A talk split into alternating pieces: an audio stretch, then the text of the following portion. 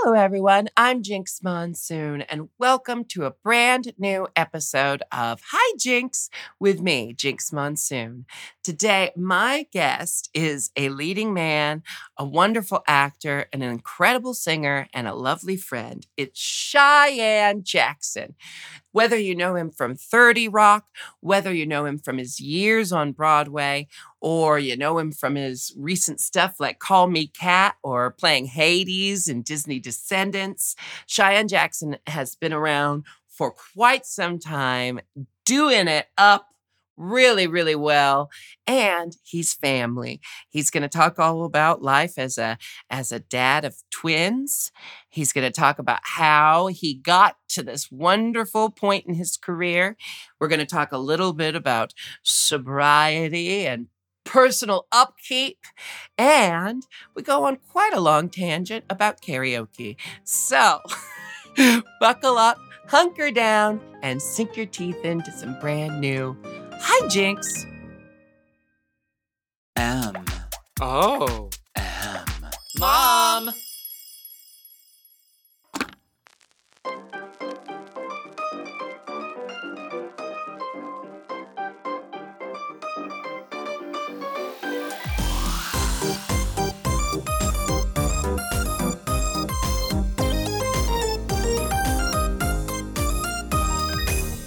Hello, everyone. I'm Jinkx Monsoon, and welcome to Hi Jinkx, a podcast where I, an internationally tolerated drag superstar, get to interview compelling and fascinating people about how they became who they are and why they do what they do. Today, we are joined by actor, singer songwriter, and advocate, but I just know him as my friend, Cheyenne Jackson. Hi, Cheyenne. Hi, Jinkx. How are you doing? Where in the world are you right now? I'm in Los Angeles. I'm in my uh I, my kids just went to bed upstairs. I'm, I think I'm gonna take one of these out. That's a little better. Okay. Um my kids just went to bed and I'm down in my little guest house. Um this is where my I do my little self tapes. I just realized um this is very like RuPaul season two lighting. It is. very blown out. It's uh, well, it's um yeah, you seem very much like you're in a confessional booth. Yeah. Um No, so wait a second. Yeah. Wait a Yeah. second. You have kids. Um are your kids twins or do they just Mhm. look alike? They are they're twins. Yeah, they're twins. They'll be seven in October. Yeah. wow. Um what is it with um queer celebrity couples adopting twins or having twins? Is that like are Neil's kids twins or am I just making that up? No, Neil's They're kids twins are too? twins. Um, I And think doesn't well, Lance Bass have twins? Lance Bass has twins too. Yeah, there's uh, there's three of us, I think, maybe more. Um, you know, I never wanted twins necessarily. I always Uh-huh. wanted to be a dad, always, my whole life. Um, but I was I was married before. I was in a, a Mhm. long term relationship for about twelve years, and he didn't want to have kids. So I thought, well, Yeah.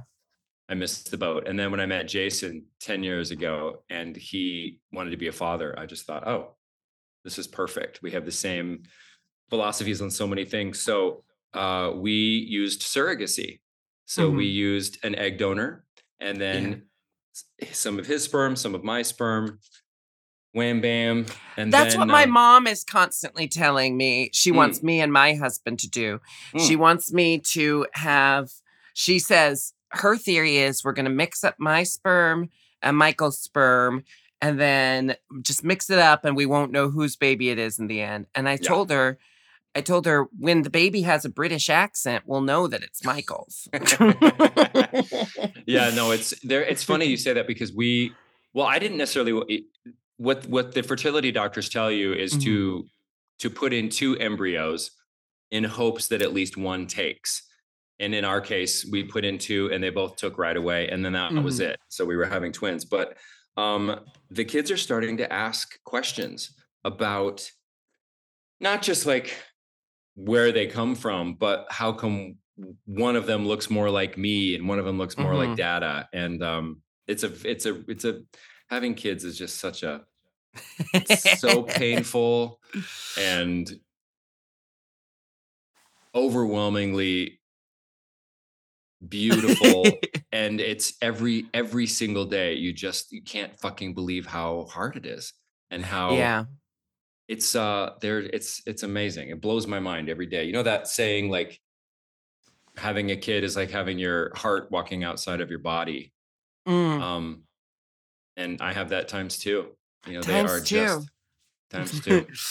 Yeah. now, um, I follow you on Instagram. Would you hmm say your kids seem like it seems like your daughter is is going to be the performer out of the two? Am I making a fair assertion, or is she just? Uh... Well, it's funny because it initially it was it did seem like Willow was was following more in my footsteps, but lately uh-huh. it's all she is she's all about uh tennis and she's just Uh-huh. all about she wants to be a mom. She doesn't want to do anything but um and she oh well she just got bangs. That was that's been her uh-huh. biggest thing for for 5 years. She's been saying, "I just want bangs."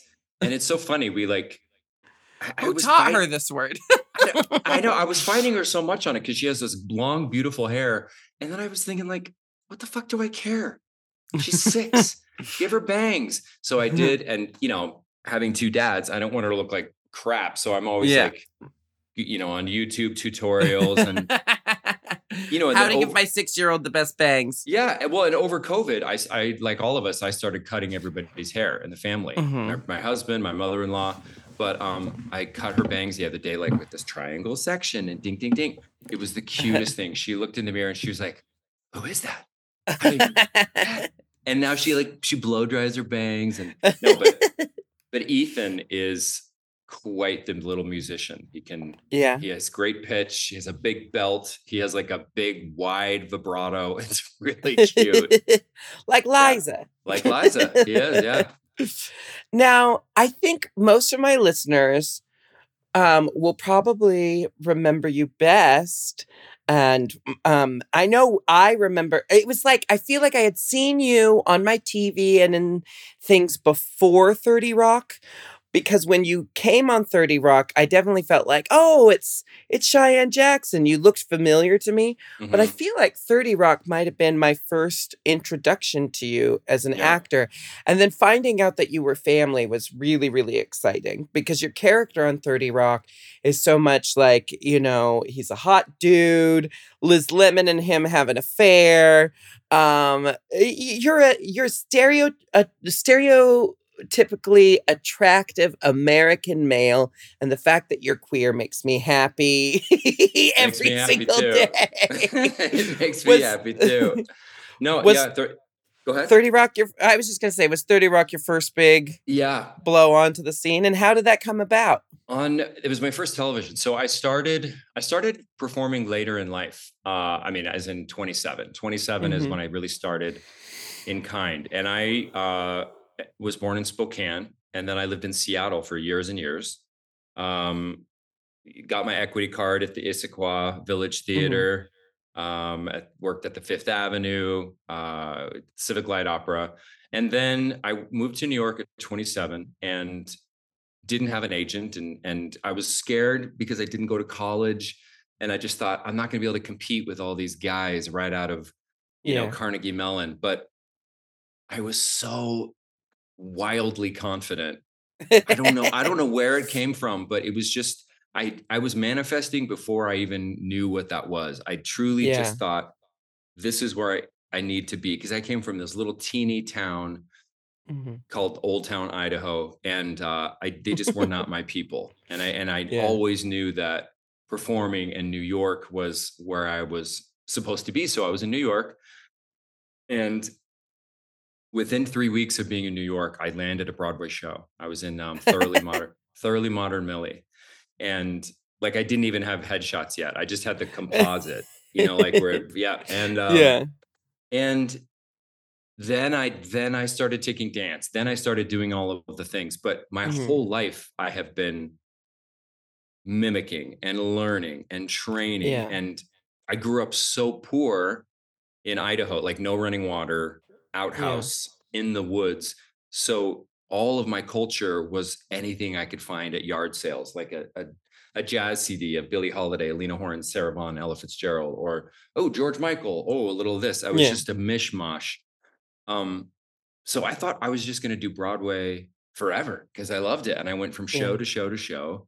I did about seven or eight Broadway shows in a row, and then I was doing uh, Damn Yankees uh, Mhm. with Sean Hayes and Jane Krakowski, and I knew Jane because Jane and I had done the workshops of Xanadu before Mhm. Xanadu had moved to Broadway, but then she had to drop out because her little show Thirty Rock got picked up. And so I was doing doing Damn Yankees, and then after and Tina Fey came in to see the show to support um, Jane, and then I got a message that Tina wanted to say hi afterwards, and I came out and she she was looking me up and down, and then she said, "I like your big Midwestern face and your timing." I was like, it was very specific and very her, and she said, uh, "I have this part on Thirty Rock. I'd like to uh, like to gauge your interest." and that's how it happened. and there you have it. and I had never done TV. Um, and luckily, that character had also never done TV and didn't know how to hit a mark.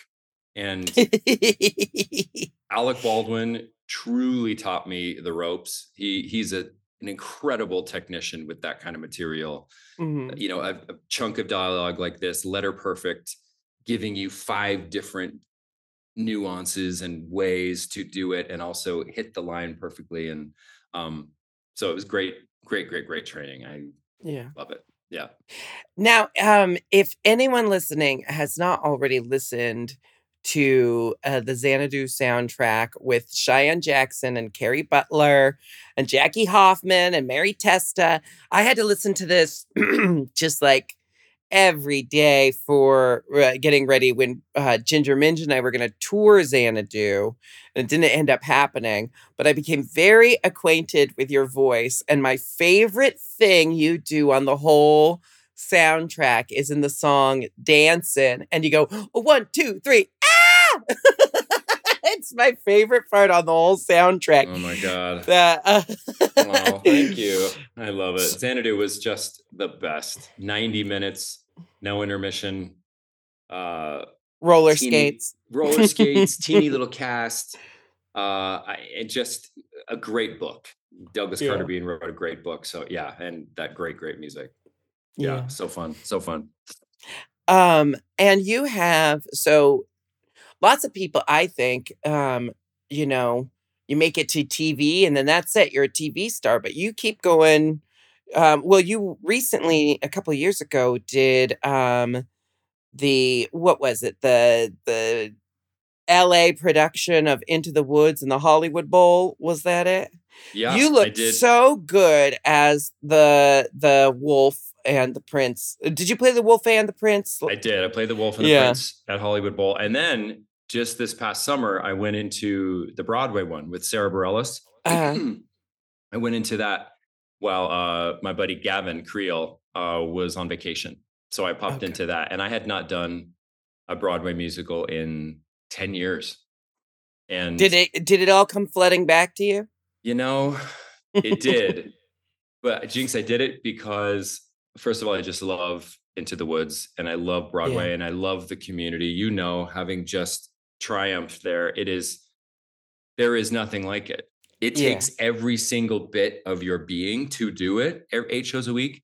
But being on television for 10, 11, 12 years now, whatever it's been, um, I, I kind of wanted just to fucking know if I could still do it.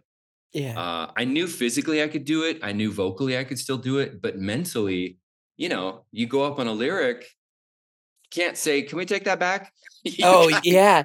That's the most terrifying part because you know, um for years uh I've either been doing TV work or my own work. And if I go up on a line on stage, like especially one of my own shows, if a line comes out wrong, I joke about the line coming out wrong and we might divert for 5 minutes talking about why'd that line come out wrong? And then that's like the part of the show that everyone liked the best. But Yeah. but yeah, in a in a scripted, established work, your brain is just on fire the whole time. Lana Gordon, who played Velma, there were nights when she would just turn to me right before we were going to go on to sing class, and she would just say, "My brain's on fire. I can't think of a single Mm, thing I'm supposed to do out there." And then we'd just look into each other's eyes, and it would all come back. You know, Uh, it is nice. I, I I think I'd be way more nervous if I was doing a one person show on Broadway. Mm. than I was really lucky that my first one.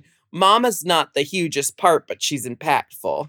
So it's like I didn't have to carry the show, but I got to really shine whenever I was on stage, you know? Yeah. And that's an ideal place for me. That's a good character actor place to be. Oh my god! You just I wish I could have seen it in person, but I I kind of feel like I did because not just in the recent reunion of the recent ser- uh, RuPaul season, but um we we're pals with so many we have we share so many friends that Yeah. between everybody's clips and the things that kind of leaked online, like you got laughs where normally there's nothing. Like you just you just have a way.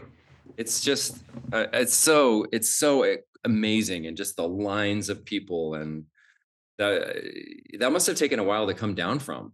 yeah, I I I really really had the best time. It was the hardest work of my life and it Mhm. was also it was also the most rewarding and the happiest like I think the happiest I've been while working Mm. in my adult life. Like I mean everything related to drag race has been a dream. I've I've gone on twice, I've won twice. I've been uh, I can't complain an ounce about drag race.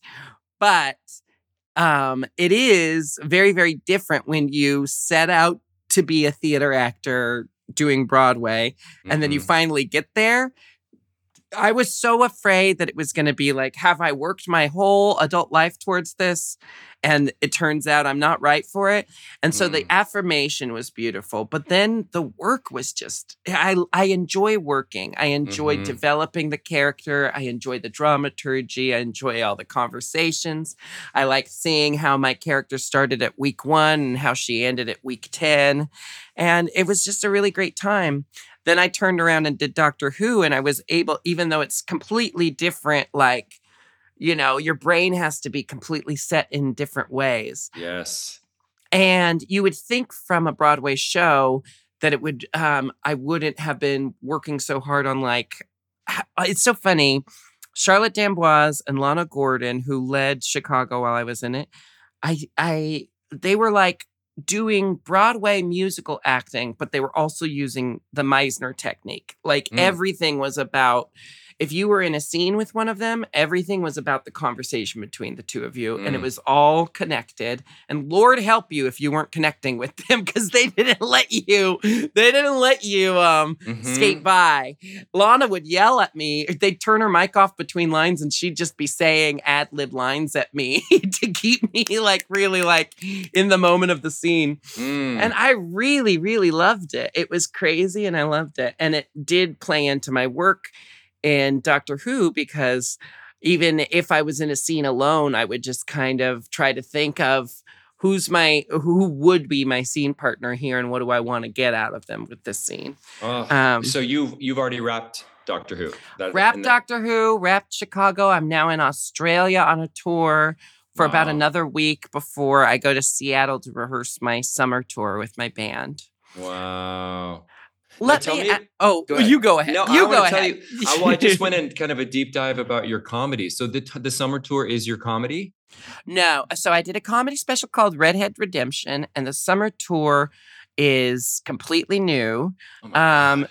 It's um, you know, it's uh, mostly original music by myself and Major Scales, but I'm writing a bunch of new monologues and you know, there will be elements of my comedy special in it, but I really like once something goes out and you can watch it over and over, Uh-huh. I I consider those jokes retired. Like once I use a joke on Drag Race or once I use a joke filmed somewhere, then that joke belongs to that thing, and now I got to write a new joke. So Oh, That's what always amazes me about about you, comedians, Amy Schumer, you know, Bianca, so many uh, that that make their living doing that. And you're right. Once it is out there, once it's filmed, once people can quote it, it Mhm. really that. But then, I mean, I was listening to Sarah Silverman the other day, and she's like, "Yeah, you you just are constantly in a state of starting over. Here we go. Yeah. This is the new baby. This is the new creation." Um, I'm interested in your process when you're when you're writing your new show because I love to write and I love to write music and, and Yeah. material too. Um, do you when you're workshopping it, like as you're performing do you is it still a work in progress or is there a time when Oh, it's yeah. frozen? I mean, I want everything. I want everything to be ready to put on the best possible first show for the first audience, whether we have a preview or we're just jumping right in. I want the show to be ready so that the first audience gets a great show no matter what. And the first audience oftentimes also gets to see like the the things go wrong or something like that. And luckily my audiences throughout the years have just grown more and more like generous like chicago when the audiences would be mostly bear- there for me they'd be clapping for every single performer every single Mhm. number they brought so much energy to the whole show so luckily you know i'm not worried about messing up on a first night but i don't consider the work done until you've done it in front of an audience because you Mhm. don't really know what jokes work or how they work and and you can tell right away when you do a joke if there is no reason to keep trying with that joke just Mhm. accept that it didn't it didn't work Right. but sometimes you can tell that there's a joke that just needs to be said differently right. or just rearranged. I- in Australia since I am doing a little bit of my stand up to promote the special. Um it had been like, you know, months since I had last performed my my full stand up routine for an audience. And the first night I was telling this story that always get la- uh, gets laughs and I just worded it slightly differently than how I normally do and the audience wasn't laughing at all and I realized, "Oh, I'm talking about like transphobia in the states and if you were eh, like that's real like that's going on right now and it's hard to want to laugh at that even with a trans person giving you permission to laugh at it by telling you the story but i used one word differently or one Mm. one thing got set up differently and i was like oh i didn't set it up for them to know that i'm okay with this Mm. Right. Right. I Oh set it up like it was too real for me, and I think they were not laughing out of consideration for Sure. Sure. um, how transphobic the airport is. oh my god. Do you do you are you gonna do your holiday show again? Oh, yeah. Do you do that every Uh, year? yes, every year, and Oh, this this is the craziest year of my life because basically you know how it is opportunities come and you realize i got to take this opportunity now yeah. so that it can so that it can set up for you know the future or so that if i do it now then i can take a little bit more time off later or something you know i've been telling myself that 2024 gets to be a much lighter year because i go straight from the summer tour two weeks off and then i start writing the holiday tour with Dela. But you asked about my process and i'll tell you i don't do anything alone um, i Mm. think if i if i were at home and the only work i was doing was working on my show i might you know be doing a lot more of the work alone but i work with a writing partner that i've worked with for years who helped me write my stand-up special nick sahoya Mm. um, he played my son for a long time in the Jinkx Monsoon world, and you know, Dela, I work uh, with her on our holiday show. So I'm not someone who can self motivate and do everything alone. I very much need, I very much need like someone sharing the of. load. Yeah. Yeah. Your holiday show, I can't believe it's taken me this long to see it. But and I told you afterwards, I just I just could not believe how fucking good it was. it just kept popping itself. And then just it just when you think you can't laugh anymore, just the way the structure of it and the end of act one. I mean, I was we were absolutely dying. It was just so smart. well, thank so you, great. Cheyenne. Oh my god, no, it's it's uh, uh, yeah.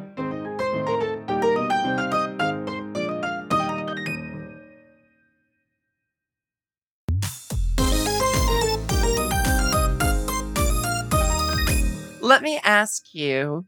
I want to ask you about something kind of probing, kind Okay. of personal, but I feel like it's okay to ask you because you posted about it. And I've Yeah. been very open um, in my own life with a very similar, with the same thing. Um, we've both had hair transplants. Mhm. And for me, my hair transplant really like it, it, it helped my life get back on track. like, I always joke as a trans feminine person, it's really hard to feel feminine flirty when you look like Krusty the Clown. Mm. And so for me, it was very much wrapped in my um, trans identity and going bald and not feeling like I could, you know, look femme anymore. And and then I have my own hypotheses, but I have to imagine as a gay man, as as um, a leading male actor, there is a lot of pressure on you to maintain a certain image. And I wanted to talk to you a little bit about that. Like, would- what have been the upsides and downsides of being really, really ridiculously good looking? um, well, thank you for this question. I'm I've actually never talked about it. I've I posted about it. oh, I could have, yeah, you posted Yeah, about it. I've- So that's I've- why I thought I no, was I've posted about allowed. it, and I'm happy to talk about it. I talk about it with friends all the time, and oh, me too. I'll talk about it to whoever Oh, listens. it's it's so funny, Jinkx. Like the shame that people have Mhm. about their hair, and men in particular. I have heard from literally hundreds of people, and have sent about forty of them to my Yeah. doctor here in California. You know, well, from from just artists within the industry to well-known actors. People, there is a shame. There is there is something that we feel like we are less than. Like you said, you felt less feminine. I, when I was 13 years old, I grew seven inches in one summer. And all of a sudden I was six, three and a half. And I looked like I, I, I just, all of a sudden I realized that people were really paying attention to what I looked like. And Yeah. I was beautiful. And, and it, everybody, it's the first thing anybody talked about. As soon as I would walk, I would Mhm. walk down the street and people would do a double and a triple take. And I realized, oh, okay, this is my currency. This is my Yeah. this is my Yeah. thing. This is okay. You know, they didn't know that I could sing. They didn't know that I was Mhm. funny. They didn't know that I was kind. They didn't give a shit. It was about my face. And it I have to say for a while it really did a number on me. Um Yeah. because when that is the first thing that people think of and this still to this day often one of the first things people talk about is what I look like. Now I'm not sitting Mm-hmm. here crying that this is the hard thing, but um when my hair started to fall out and Mhm. it did in my early 20s. My brother is completely bald. Mhm. Um, he's three years older than me. He's a pastor, and he always jokes it's like we look exactly the same, except for he has no hair. and um, he's like, pastors, pastors don't really need hair.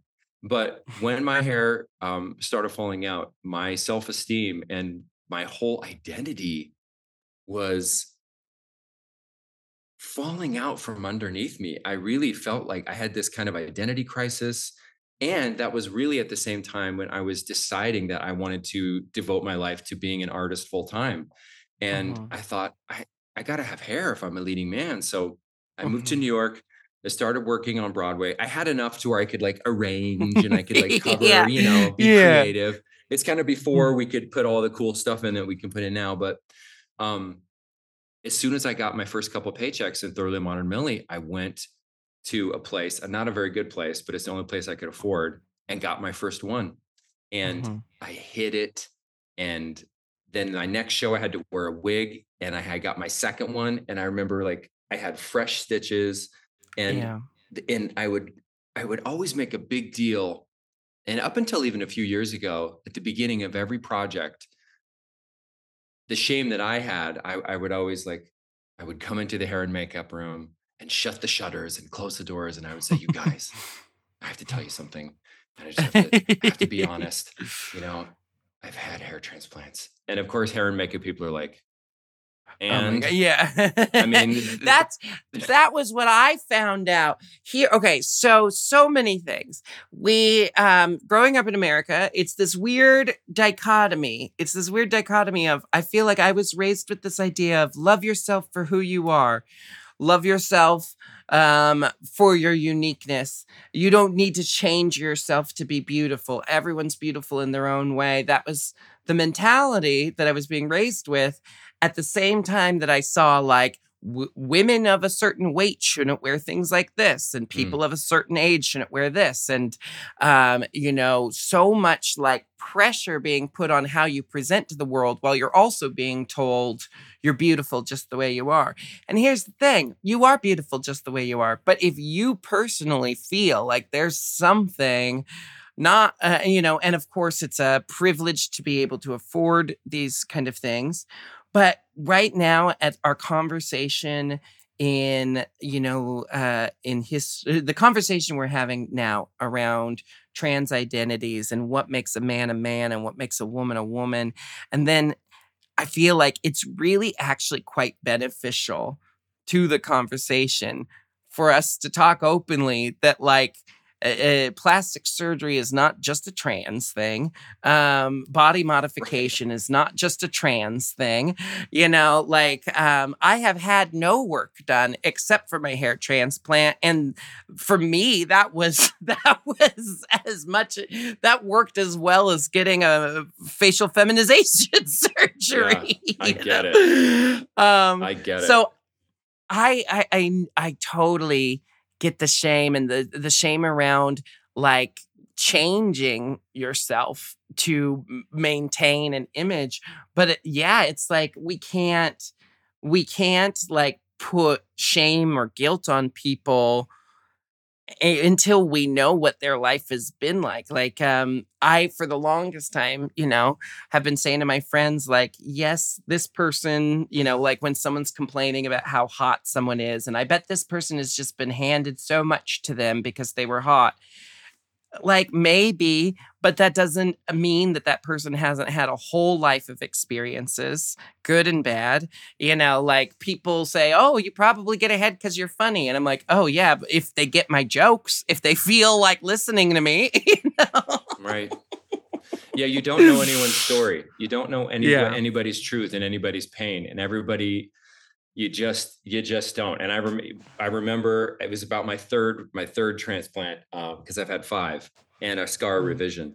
Um i just started to feel less guilty less ashamed and also just like myself again. And my confidence came back and that was it was as simple as that. And I, over covid when everyone was like getting giving each other haircuts and shaving their head and i Yeah. shaved my head and I, you could see my scar and i was like i think i'm going to share about this yeah and uh it ended up being such a freeing thing just because so many people are like no men talk about it yeah there's a handful of us you know I know. And you posting about it was actually a big thing about me saying to myself, because I think I saw you post about it shortly after I had mine. Like my hair was still growing back Mm. after the transplant.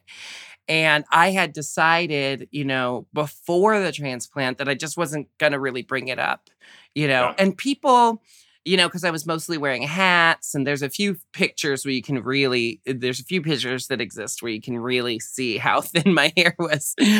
But most people didn't even notice. Most people Mhm. don't don't know. But I made the choice to start talking about it because I just know countless femme people who probably, you know, like I, I bet if they invested in a hair transplant, they would feel better about the things that Mhm. they.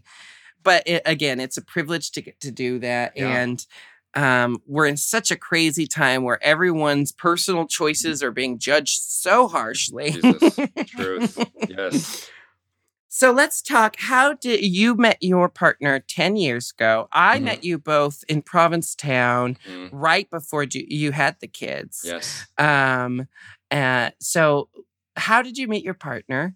And you've been with your partner for 10 years. 10 Is years. that and how long have sorry to just bring up another thing randomly, but yeah how long have you been sober and did that ever clash in your relationship? Was that something you two um did that happen while you were in your relationship or was it before? yeah um we met in aa Oh yeah. yes we met in aa um both freshly sober and it was not uh something i was looking for uh but yeah we i met him he was giving a share he was just angry and bitchy and fabulous and had a, had a big mouth and he was he was just honest, raw and honest. Mhm. And um, I just loved him instantly. And so yeah, we got together very quickly. We were sober for, you know, I just recently,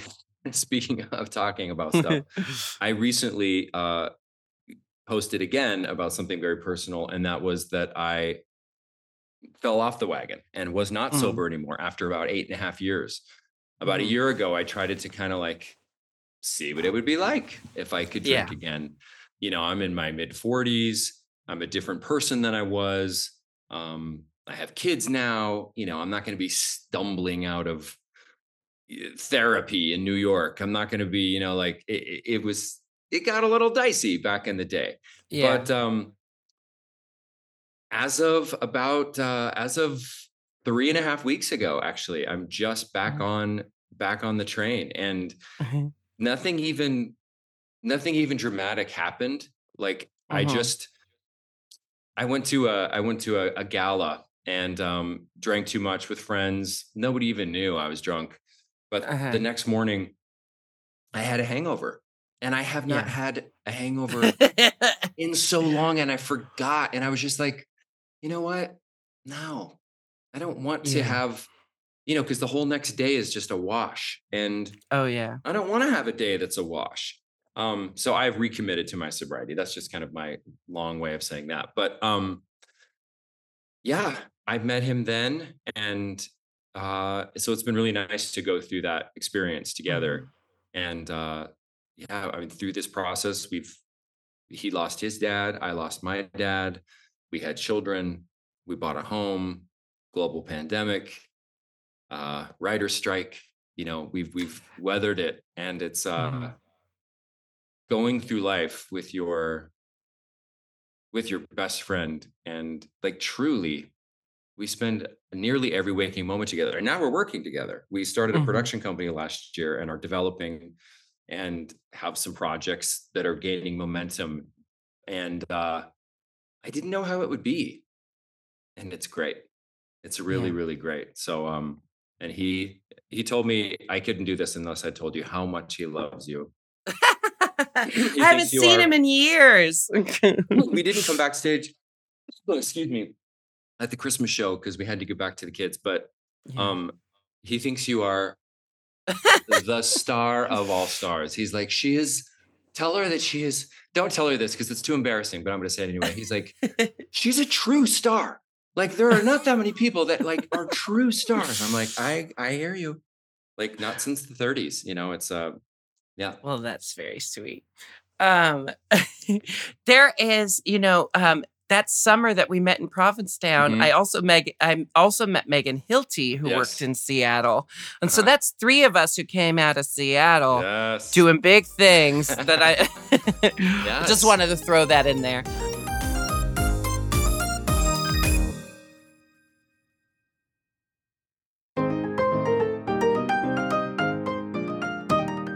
I've got a list of quick facts that I would love to probe you about. Yeah, pro. Um, your first experience using a bidet was at Whoopi Goldberg's party. yes. Can you explain this? So we were doing um we were doing Xanadu. She came in uh, towards the end when our show our numbers weren't so great, and she Mhm. was our Jinkx Monsoon. She came in to kind of like, you know, elevate our show. Oh, who'd she play? Um, she played Jackie's role. Uh-huh. So she's good friends with Mary Testa, and so she kind of came Mhm. in, and Jackie kindly stepped aside for a few weeks. Um, but yeah, Whoopi had a party at her house, and she just has this had I don't know where she lives now, but this incredible, like you know, the houses you go to when people like have a different kind of money. And I was just like, Yeah. wow. And she let me hold her Oscar, and then yeah, she um she brought me down the hallway, and she's like, "You want to see something?" And then she showed me her and she's like. You want to sit on that? And I'm like, yes. And I sat on it. And she's like, it's warm, isn't it? Yeah. So I have one now. oh yeah, bidets changed my life. I mean, I want wanted. How do you ever feel clean unless you're on a bidet? I just no, can't. I know. Traveling. I, I oh my god, I tried so hard. I uh, I bought a bidet and sent it to the World of Wonder office, and it was like, please install this in my hotel room for the eight weeks that I'm there when we were filming All Stars, and they couldn't do it. It was so sad. But Oh, anyway, yes, no, I um, love a bidet. bidets another thing that was once a once a prime luxury and now you can just get those little attachable ones on the Still works. Still Still works. let's see more quick facts Siri.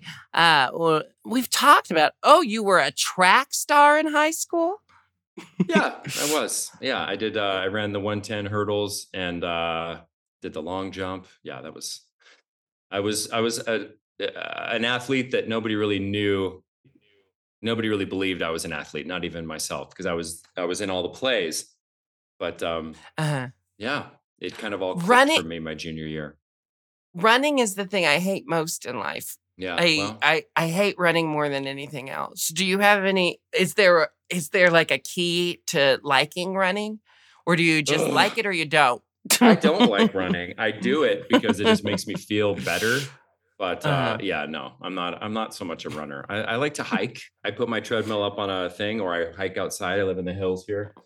But Mhm. yeah, no, running. As you get older, I don't want to. It's so much pounding. Yeah. Oh yeah, your poor knees and ankles.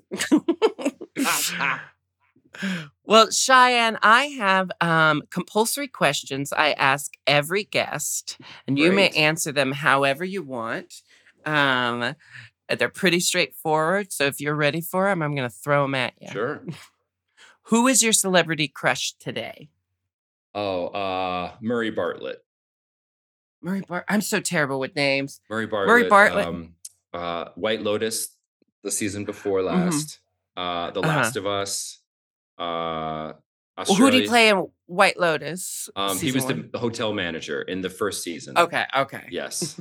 and yeah, we're we're pals, and he's yeah, he's so dreamy.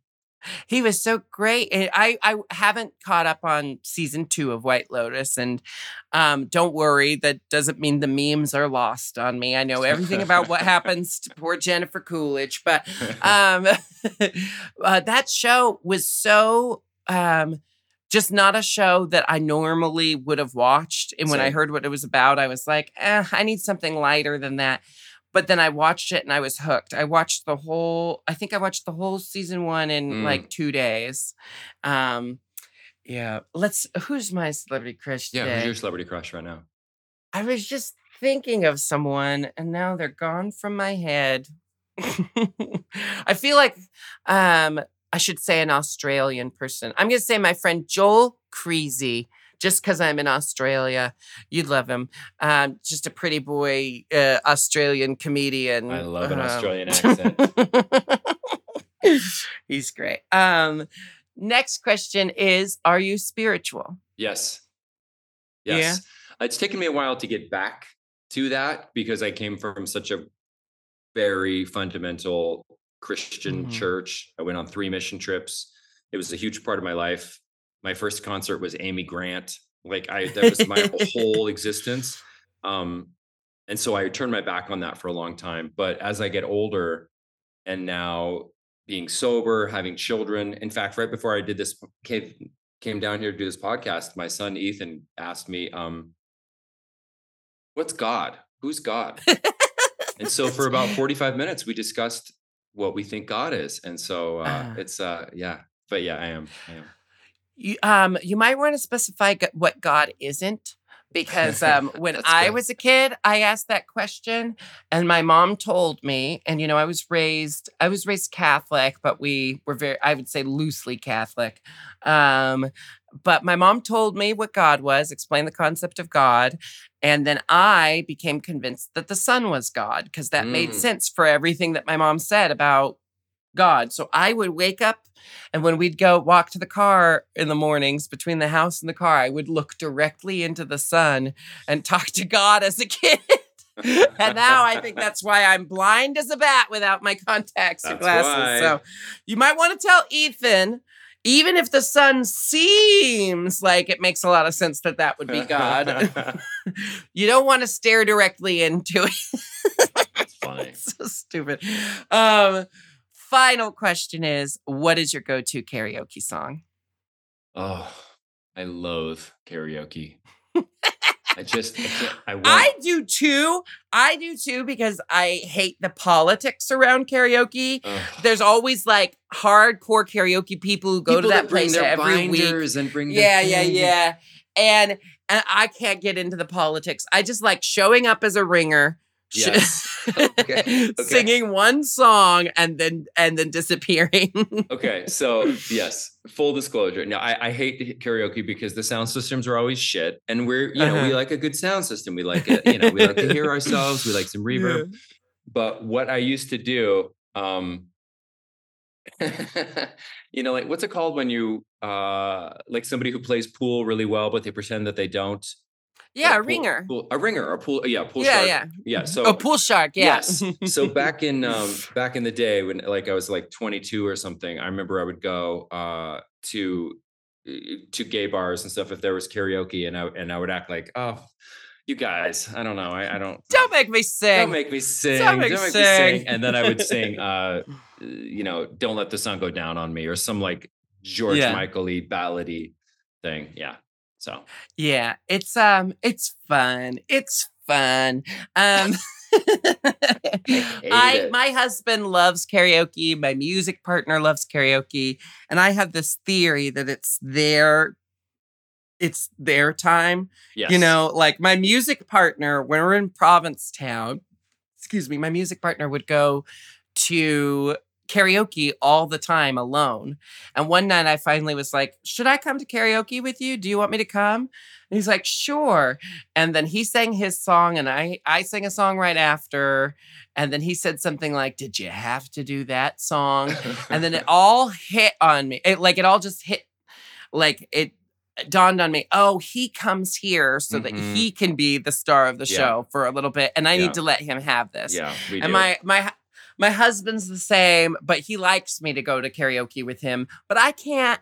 Last time I went to karaoke with my husband, like I said, the politics. If you don't tip the KJ, you don't get put in as oh, soon. Oh. or if you're friends with the KJ, you might sing two songs before some people have even sung one. And I would know. sit there watching him pour over the songbook, picking the perfect Oh, song yeah.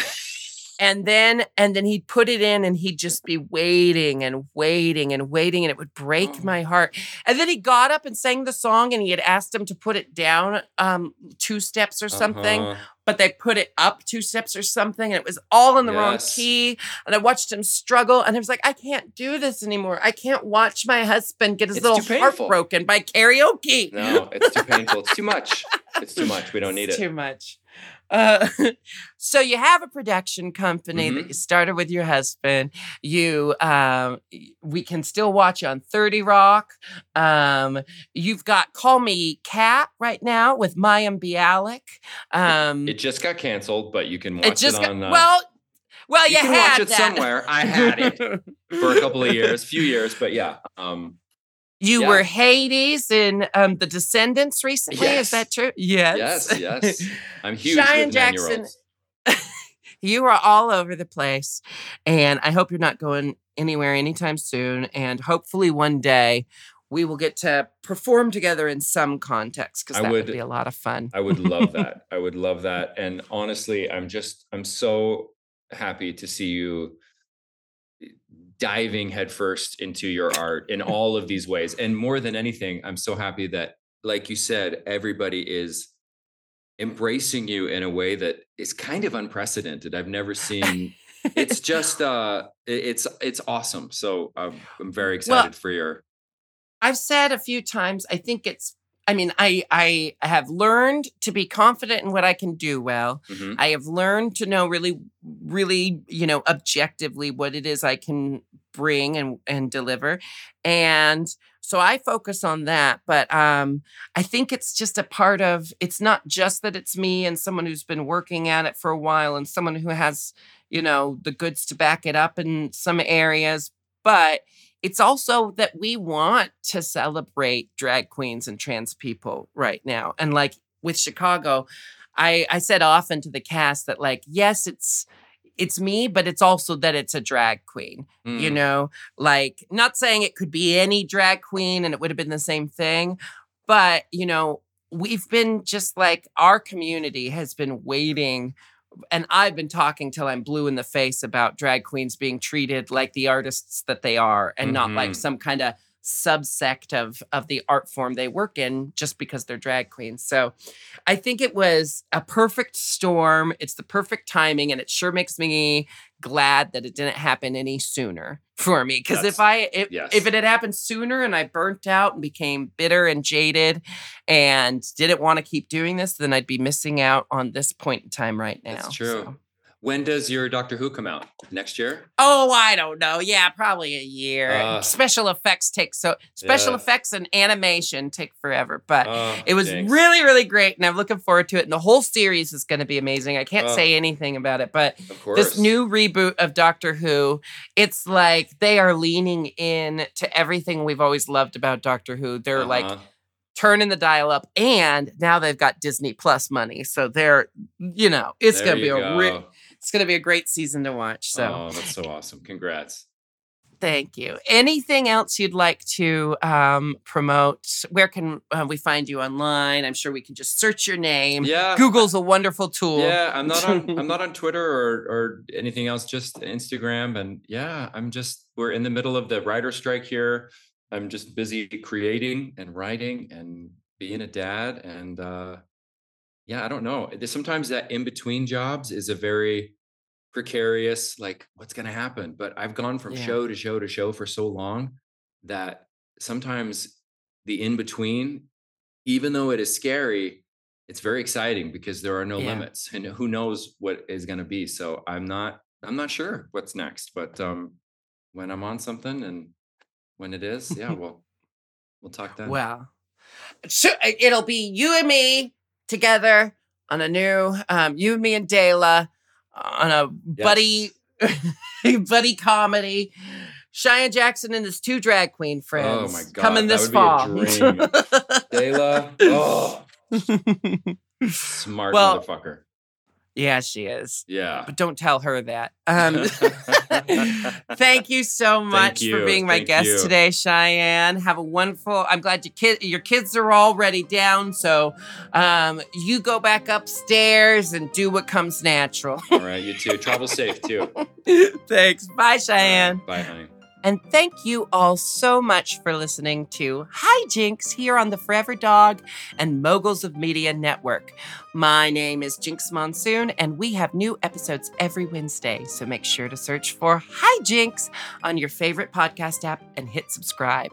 You can follow me at the Jinkx on Instagram or at Jinkx Monsoon everywhere else. And I'll see you next Wednesday for some more Hijinks.